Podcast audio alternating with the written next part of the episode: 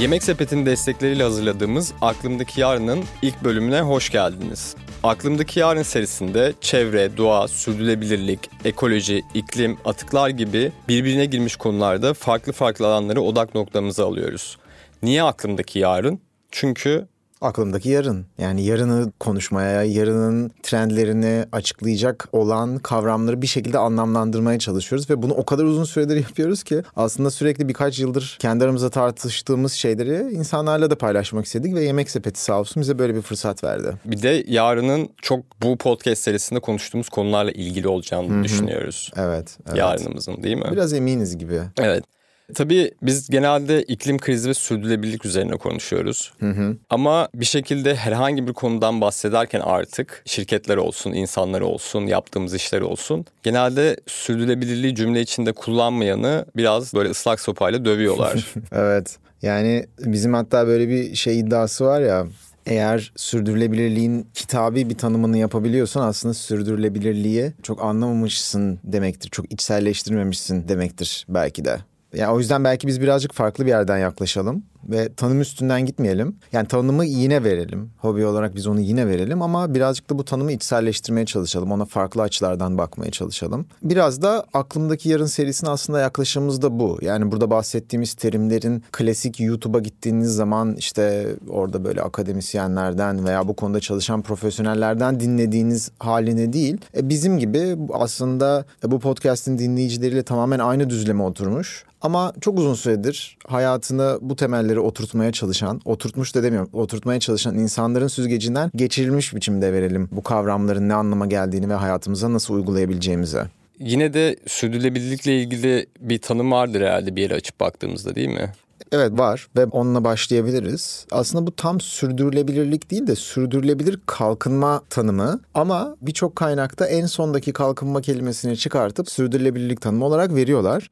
Bu aslında Birleşmiş Milletler tarafından 1987 yılında ta 35 sene önce yayınlanan bir rapor. Yani insanın aklına gelmez değil mi? Sanki sadece 3-5 yıldır bunu konuşuyoruz gibi ama dünyanın bir kısmında bu çok daha uzun süredir de tartışılıyor.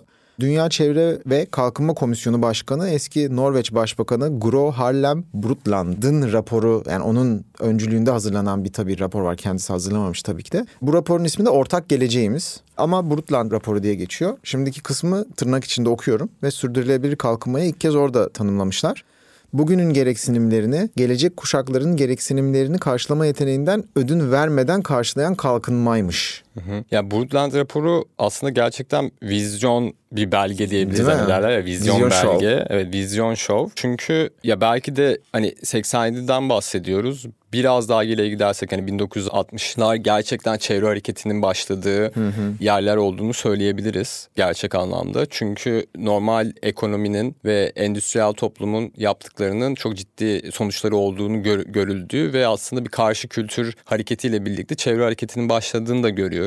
Ama bir yandan Brundtland raporu ya sürdürülebilirliği sadece çevre eksenine oturtmuyor. Hı hı. Bizim her zaman söylediğimiz işte sürdürülebilirlik üç eksenden oluşur çevresel, sosyal ve ekonomik eksenden oluşur. Hı-hı. Belki de bunu ilk kez ortaya koyan raporlardan bir tanesi. Buna da bütüncül yaklaşım Hı-hı. da deniyor değil mi? Yani Hı-hı. aslında bu çok güzel bir noktaya parmak bastın. Çünkü biz hep konulara farklı farklı açılardan tek tek bakıyoruz ve birazcık da insanlar bu konularda partizanlaşmaya da başladı. İşte iklimciler var mesela çevre hareketinden birazcık daha kendini dışarı koyan. İşte onlar nükleeri savunur. İklimci ama çevreciler nükleeri savunmaz. Hani hep böyle kendimizi yine bir sınıflandırmaya koyma çabası var ama bu rapor ve aslında sürdürülebilirlikteki şimdi o zamanki gelecekten gerçekten ta günümüze gelen ki en sonunda ondan da bahsedeceğiz. Hani sürdürülebilir kalkınma hedefleri vesaire. Çok bütüncül bir yaklaşımla aslında yaklaşıyor. Yani sadece o bu dememiş yani 360 derecelik bir perspektiften inceliyor bunu. Evet ya bir de yani kelimenin kendisine baktığımızda derin şeyi görüyorsun. Hani sürdürülebilirliğin özünde herhangi bir prosesin, herhangi bir işin, herhangi bir yapının ne kadar süreyle sürebileceği hı hı hı. o koşullarda değil mi? Yani sürdürülebilirlik yani İngilizce sustain deniyor ya. Aynen aynen. O yüzden buna seviniyorum aslında hani çevreyi öncelememize hani iklim meselesini öncelememize seviniyorum ama sürdürülebilirliği konuşurken hani bütün girdiler yani o sistem içindeki bütün girdilerle çıktılar arasındaki fark ve ne kadar süreyle o işlem sürdürülebilir diye bakmak gerekiyor belki de. Abi bir koptum neden biliyor musun? Hı hı.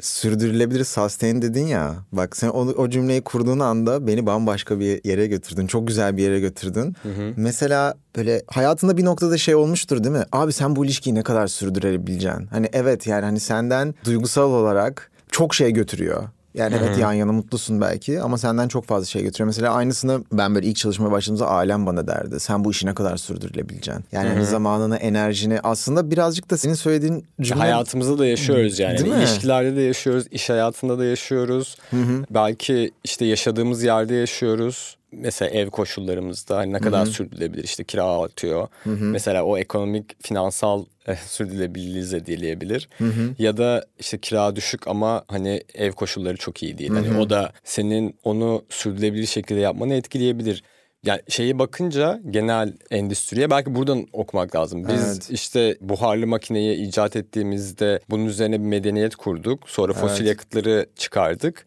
Evet düşününce süper bir sistem. Hı-hı. Yani inanılmaz düşünsene kas gücünden motor gücüne geçtik. Eğlendik de bu arada. Eğlendik. Müthiş bir ride. Yani evet. bayağı büyük bir dalganın üzerinde surf ediyoruz ama o dalga böyle aşağı doğru iniyor. Kıyı yaklaşıyor yani. Kıyı yaklaşıyor. Dolayısıyla yani tam olarak sürdürülebilirlik olarak bakınca işte ya bir dakika hani o yani evet bu bu oluyor. Evet çok Hı-hı. güzel. Çalışıyor. Bütün işte şu anda klimalı bir stüdyoda oturuyoruz. Tamam Hı-hı. hep oturmaya devam edelim ama bu tam olarak bu şekliyle ne kadar sürdürülebilir Aynen. şekilde devam edebilir. O yüzden bunu yani bu sürdürülebilirlik kelimesi çok böyle dillere pelesenk oldu ya. Hı hı ve içi boşaltıldı. Bunun için boşaltılmamasını istiyorsak ilk önce ya yaptığımız işler bu şekliyle ne kadar sürdürülebilir? Hı-hı. Nokta. Hı-hı. Ay, pardon soru işareti. böyle bakmamız lazım. Eğer böyle bakınca ya bir dakika hani ben şu an çok para kazanıyorum. Çok iyi gidiyor bu iş modeli ya da bu yaşam biçimi. E, ama bunun belki de gerçekten birkaç seneye sürdürülebilir şekilde devam etmesi mümkün değil. Kaynaklar bitiyor çünkü.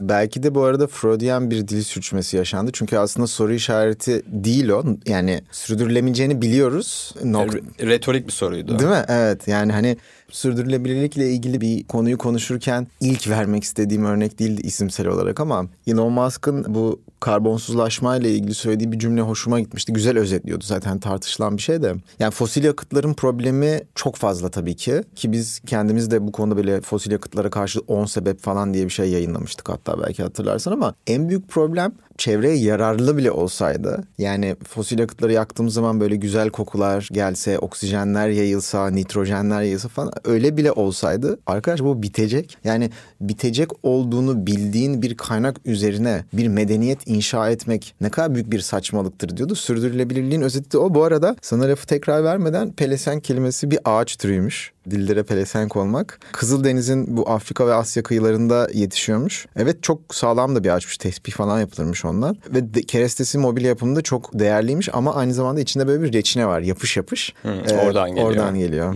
Hemen bir ortamlarda satılacak bir bilgi, bilgi. verelim şey dedik ya biraz içinin boşaltılması meselesi hı hı. ve şeye baktığımızda hani Google Trend'e bugün bakabiliyoruz. Yani sürdürülebilir kelimesi en çok hangi belgelerde kullanılmış hı hı. ya da en çok kim sahiplenmiş bu kelimeyi diye hı hı. baktığımızda bir yandan şeyi görüyoruz. Yani böyle kurumsal firmaların bunu daha çok öne çıkardığını söylediğini görüyoruz. Hı hı. Bu da insanlarda bir şüpheye de sebep oluyor bu arada. Hani hı hı. çok karşılaştığımız bir şey. Hani oradan belki hani yeşil badana, greenwashing kavramına gidebiliriz. Çünkü hı hı. acaba o kurumsal firmalar bunu ki bunu bu konuşmadan edemeyiz çünkü yemek sepeti desteğiyle şu anda mesela bir program yapıyoruz. Yani illa sürdürülebilirlikle ilgili bir şey söylemeleri gerektiği için mi bu kadar fazla kullanıyorlar diye bir soru işaretine de sebep oluyor diye düşünüyorum ben. Hı hı. Ama burada yani bizim biliyorsun ilk bir tane testimiz var. Bir kurumun hani çok fazla kurumda tabii ki de tartışıyoruz, konuşuyoruz. Eğer bir kurum yeşil badana terimini kendi platformlarında kullanmana genellikle biraz da izin de veriyorsa o kurumlara ben birazcık daha sıcak yaklaşıyorum. Neden? Çünkü bunu oturup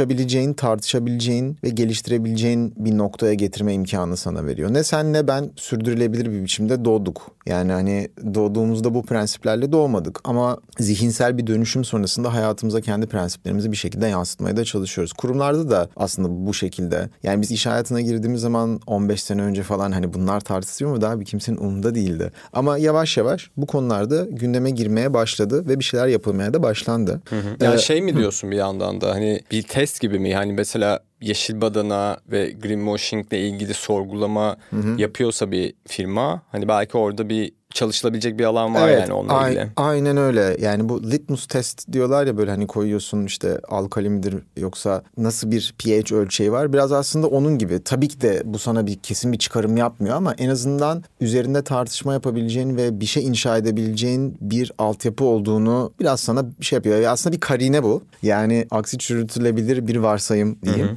Oradan güzel bir yola çıkış ama belki biraz yeşil badananın ne olduğundan mı bahsetmek de lazım ya. Terimleri bahsediyoruz ya hani nedir ya bu yeşil badana? Son zamanlarda Instagram'da falan da markaların altında yeşil badana, greenwashing yapıyorsunuz çok fazla duyuyoruz. Hatta bizim bazı konuştuğumuz markalar biliyorsun inanılmaz içselleştirmesine rağmen greenwashing denecek diye yaptıklarını söyleyemiyorlar. Aslında bir noktada sisteme böyle bir tıpa gibi bir olma korkusu da bende olmaya başladı ama nedir bir, bu belki ondan bahsedebiliriz biraz. Evet yani yeşil badana kavramı aslında şunun için kullanılıyor normalde çevre dostu olmayan, iklim kriziyle ilgili herhangi bir adım atmayan, hı hı. kendi üretim süreçlerinde ya da satış süreçlerinde sürdürülebilirliğe ve her alandaki sürdürülebilirliğe bence burada dikkat etmeyen, bunda sosyal sürdürülebilirlik de var. Dikkat hı hı. etmeyen bir firmanın bu iş biraz da popüler diye kendini böyle göstermeye çabalamasına yeşil badana deniyor. Hı hı hı. Ve bununla ilgili yaptığı şeylere genel olarak yeşil badana greenwashing kavramıyla tanımlıyoruz. Evet ya burada belki bir örnek verelim mi? Hı hı. Bu örnek çok tartışılıyor. Çünkü genellikle greenwashing yani sürdürülebilirlik tanımından biraz konuştuk. Şimdi greenwashing'e geçtik. Başka birkaç tane daha tanımdan çok kısaca konuşacağız ama greenwashing'de genellikle verilen örnekler maalesef çok ürünler üzerinden. İşte sadece yüzde otuzu geri dönüştürülmüş şey. Yani birazcık o çok böyle yüzeysel bir tarafa getirtiyor ama greenwashing'in en sinsi ve böyle artık çizgi filmlerdeki karikatürize edilmiş kötü karakterin yapabileceği sinsilikte bir örnek. Örnek aslında 2000'lerin başında e, bir fosil yakıt firması tarafından yapılan bir çalışma. Bu yüz milyonlarca dolar bu arada harcanıyor ve bu bahsettiğimiz şeyler kesinlikle bir komplo teorisi falan değil. Yani kendi firmanın kendi belgeleri de zaten şu anda kamuya açık. Halka açık bir şirket olduğu için finansallarına gidip bakabiliyorsunuz o, o tarihte ne kadar para verilmiş vesaire. Ogilvy diye bir PR ve reklam ajansıyla çalışıyorlar. Bu fosil yakıt firması. Ve biz şöyle işiz, biz böyle işiz demiyor. Söylediği şey şu. Senin karbon ayak izin kaç? Senin karbon ayak izin nedir? Ve okları ve bakışları kendi... Bir de terminoloji olarak karbon ayak izi diye bir şey yok. Yani... Var aslında ama... Akademilerde kullanılan hani evet, bir... Ama bireysel tüketimle yok. ilgili kullanılan bir kavram değil kesinlikle. Yok yok yani akademide bilimsel araştırmalarda hani dünya ölçeğinde veya toplum ölçeğindeki etkini ölçmek için kullanılan bir birim. Ama bunu gündelik hayatımızda şu anda karbon ayak izi herkesin konuştuğu bir şey ya. Hı hı. Ve ilk karbon ayak izi hesaplama makinesini tabii elektronik olarak internette bu firma üretiyor ve bir şekilde okları kendi üstünden tüketiciye çevirmiş durumda. Aslında bakarsan hı hı. yani hani böyle çok başarılı kötü bir yani kötü derken hani özü kötü ama başarılı olduğunu kabul etmemiz gerekiyor. Bence şu da çok ilginç. Az önce bahsettik. Şu anda sürdürülebilirlik ya ve aslında gerçekten önemli bir kavram sürdürülebilirlik. Hı hı sürdürülebilirlik kavramını şirketler daha çok kullanmaya başlıyor. Yani Google Trend'e baktığımızda. Aynen. Ama normalde tamamen sürdürülebilir olmayan bir endüstride çalışan hı hı. bir fosil yakıt şirketinin ortaya attığı hı hı. ve yaygınlaştırdığı karbon ayak izini şu anda aslında çevreciler ve diğer yapılar daha fazla kullanıyor. Çok benimsemiş durumda. Çok benimsenmiş durumda. O yüzden de zaten hani başarısı orada. Ve bu arada biz bunu biliyorsun yüzlerce kişinin olduğu odalarda da soruyoruz hep bir bilen çıkıyor ama o bir bilen bir kişi, bir kişi çıkıyor genellikle. Çıkıyor. Bu arada bu şu da demek değil yani hani bireysel adımlar önemli değil demek değil. Zaten olayın başarı kısmı da o. Söylediğim mesaj aslında özünde doğru. Bizim bireysel olarak dikkat etmemiz gerekiyor ama ya bunu sen söyleme. Hani evet. o firma olarak söyledim. Ya bir de şey gibi böyle whataboutism deniyor. Evet, evet. Hani oklar onun üzerindeyken e sen ne yapıyorsun? Hı hı. Ve sen ne yapıyorsun dediği insan da böyle normal bir şekilde hayatını yaşamaya çalışan bireylerden bahsediyoruz. Ama biz de kesinlikle bireysel adımların önemsiz olduğunu düşünmüyoruz ki aklımdaki yarın serisinde aslında bu bireysel adımlar üzerinden gideceğiz konuları öyle seçtik. Bunlarla ilgili çok şey öğrenebileceğiz. Hı hı. Ee, biz de öğrendik araştırırken ya da işte iki sene içinde okuduğumuz, öğrendiğimiz şeylerden. Ama bireysel adımları sorgularken oradaki tırnak içinde söyleyeceğim büyük resmi de açıklamaya evet. çalışacağız. Ya büyük resim demişken sen de bir Birleşmiş Milletler geçmişin olan bir insan olarak çok kısaca şu sürdürülebilir kalkınma amaçları, Birleşmiş Milletler'in bin yıl hedefleri var işte 2000, 2000-2015 sonra sürdürülebilir kalkınma hı hı. hedefleri var 2015 ve sonrası. Ve onun 17 tane hedef var. Onun bütüncül bakış açısına çok kısaca bir değinelim mi? Çünkü çok güzel tabii özetliyor. Ki, tabii ki değinelim ki belki de böyle de bitirebiliriz. Böyle hani tanım da verdik hani içselleştirmek için kavram kargaşasından da bahsettik. Ama hep söylüyoruz yani sürdürülebilirlik dediğimiz şey sadece çevreyle ilgili değil. Hı hı, Bunu hı. nasıl söyleyebiliyoruz? Ben biraz o yani sürdürülebilirlik kalkınma amaçlarını biraz öyle görüyorum. Daha önce işte milenyum hedefleri vardı. 2015'te de 2030'a doğru bir projeksiyon yapıldı ve tabii 2015'in çalışmaları da daha önceden başlamıştı ve 17 alanda şu anda devletlerin, kurumların bütün paydaşların alması gereken adımlar belirlendi. Bunun içinde aslında zaten hani insanlığın hedeflenmesi şart olan şeyler var. Hepsi öyle ama işte mesela en bariz olanları yoksulluğa son vermek, hı hı. açlığa son vermek, sağlık meselesi. Yani sağlık meselesinin de sürdürülebilirliğin içinde olduğunu bilmek önemli mesela. Hı hı. Hani o yüzden sürdürülebilir kalkınma amaçları e, bizim için çok önemli. Tabii bunun yanında iklim eylemi diye başlı başına bir başlık var. Ama bir yandan böyle sudaki yaşam, hani bütün denizlerin ve okyanusların korunması ile ilgili atılması gereken hedefler var. Bunun yanında toplumsal cinsiyet var. Mesela bizim de en çok zorlandığımız konulardan bir tanesi anlatmakta. Hani hı hı. sürdürülebilirlikle toplumsal cinsiyetin ne alakası var hı hı. diye ya da hani iklimle yani iklim kriziyle toplumsal cinsiyetin ne alakası var diye anlatmakta çok zorlanıyoruz. Ki bu da bu arada Yemek Sepeti'nin yani bizim en azından konuşmalarımızda dile getirdiklerine göre bu arada tabii ki de bütün kurumlar ve insanlar bunun 17'sini de seçmiyor. Öncelikle kendilerine işte 5 tane 6 tane hedef koyuyorlar. Onlar da geliştirip sonrasında diğerlerine genellikle geçiyorlar. Mesela Yemek Sepeti'nin de bizlere bahsettiği konulardan bir tanesi bu toplumsal cinsiyet eşitsizliğinin giderilmesi konusunda atılacak olan adımlardı. Kesinlikle işte aslında sürdürülebilir kalkınma amaçlarında böyle bir rolü var. Bu 17 sürdürülebilir kalkınma amacının içinde bu arada hani insana yakışır bir şekilde ekonomik büyüme sağlanması da var. Çünkü bu da önemli. Hı hı. Oradan da mesela adalet meselesine gelmek istiyorum. Yine eşitsizliğin azaltılması. Çünkü biz genelde hani sürdürülebilir olmak için üretmemekten bazen, bazen tüketmemekten bahsediyoruz ama bunun da bir dengesi var. Bölgeler arası eşitsizliğin azaltılması için adımlar atılması ya da gelişmemiş ya da gelişmekte olan ülkelerdeki kalkınmanın sürdürülebilir şekilde sağlanması ve bunun desteklenmesi bu hepsi içinde. Yani o yüzden biz bu seride belki hani çevre konularını konuşacağız ama hep çevre konularını da konuşmayacağız bu arada ve sürdürülebilirliği konuşacağız ama her zaman bu 17 17 maddenin bir yerlerine dokunuyor olacağız. Hı hı. O yüzden güzel tanımlar verdik ama her zaman bence hani sürdürülebilirlik de neymiş diye hı hı. düşündüğümüzde hani ilk çıkış yerimiz gidip o 17 maddeye bakıp hatta 17 maddenin içindeki alt başlıkları onların böyle her birinin 5-6 tane aksiyon baş, planı falan aksiyon var, planları var. Çünkü o alt başlıklar arasında da mesela farklı konular var. Onlara bakmak gerekiyor bence yani ben sürdürülebilirlikle ilgili bir şey öğrenmek istiyorum diyenler için belki ilk adım Hı-hı. olabilir o. Bir de sürdürülebilirlik tarafında böyle yaptığımız sohbetlerde hep bir yerde hani Okkum'un usturası var ya insanlarda bir ustura oluyor. Bir yerde kesip atıyor. Diyor ki mesela ki zaten bu podcast serisinde onlardan bazılarını konuşacağız işte bu zengin işi mesela Avustralardan bir tanesi kesip atıyor, hayatından Hı-hı. çıkartıyor. Veya dünyayı sen mi kurtaracaksın? Veya ya bu iş bize mi kaldı? Muasır medeniyetler Hı-hı. şey yaptı, düşünsün. Ya da şey işte elektrikli arabalar çözecek mi bu Heh, işi? Klasik. Ya Hı-hı. hani ortaya konulan çözümlerin de çözüm olmadığı bir nihilizme doğru gidilebiliyor. O yüzden o konuları da ekledik mesela. Çok güzel ve abi bu nihilizme kapılmaya da çok da gerek yok. Çünkü bu konuların hepsi zaten sürdürülebilirlik tarafına kafa patlatan insanlar tarafından yıllardır düşünülüyor ve bir çözümler geliştirilmeye çalışılıyor. Yani aslında o sorulan soruları ilk kez o kişi sormadı ve onun cevabı direkt negatif. Hadi tamam sürdürülebilir çıkaralım değil. Yani insanlar o cevaplar konusunda bir şey yapıyor. Mesela bu adalet konusundan tartıştın ki bu bölümlerde de birazcık konuşacağız.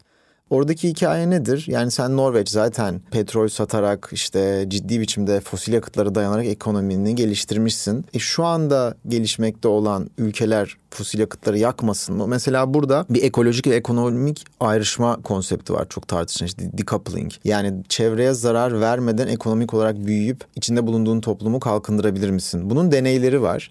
Başarılı olan deneyi bir tane, bir iki tane var. Başarısız olan deneyler var ama bunlar tartışılıyor. İşte bir şekilde karbondan ayrıştırma, ekonomiyi ayrıştırmaya çalışılıyor. Bu olay çünkü sadece elektrikte değil. Neredeyse hayatımızın her tarafı. Yediğimiz gıdaların üstündeki ilaçlar bile fosil yakıtlardan geliyor.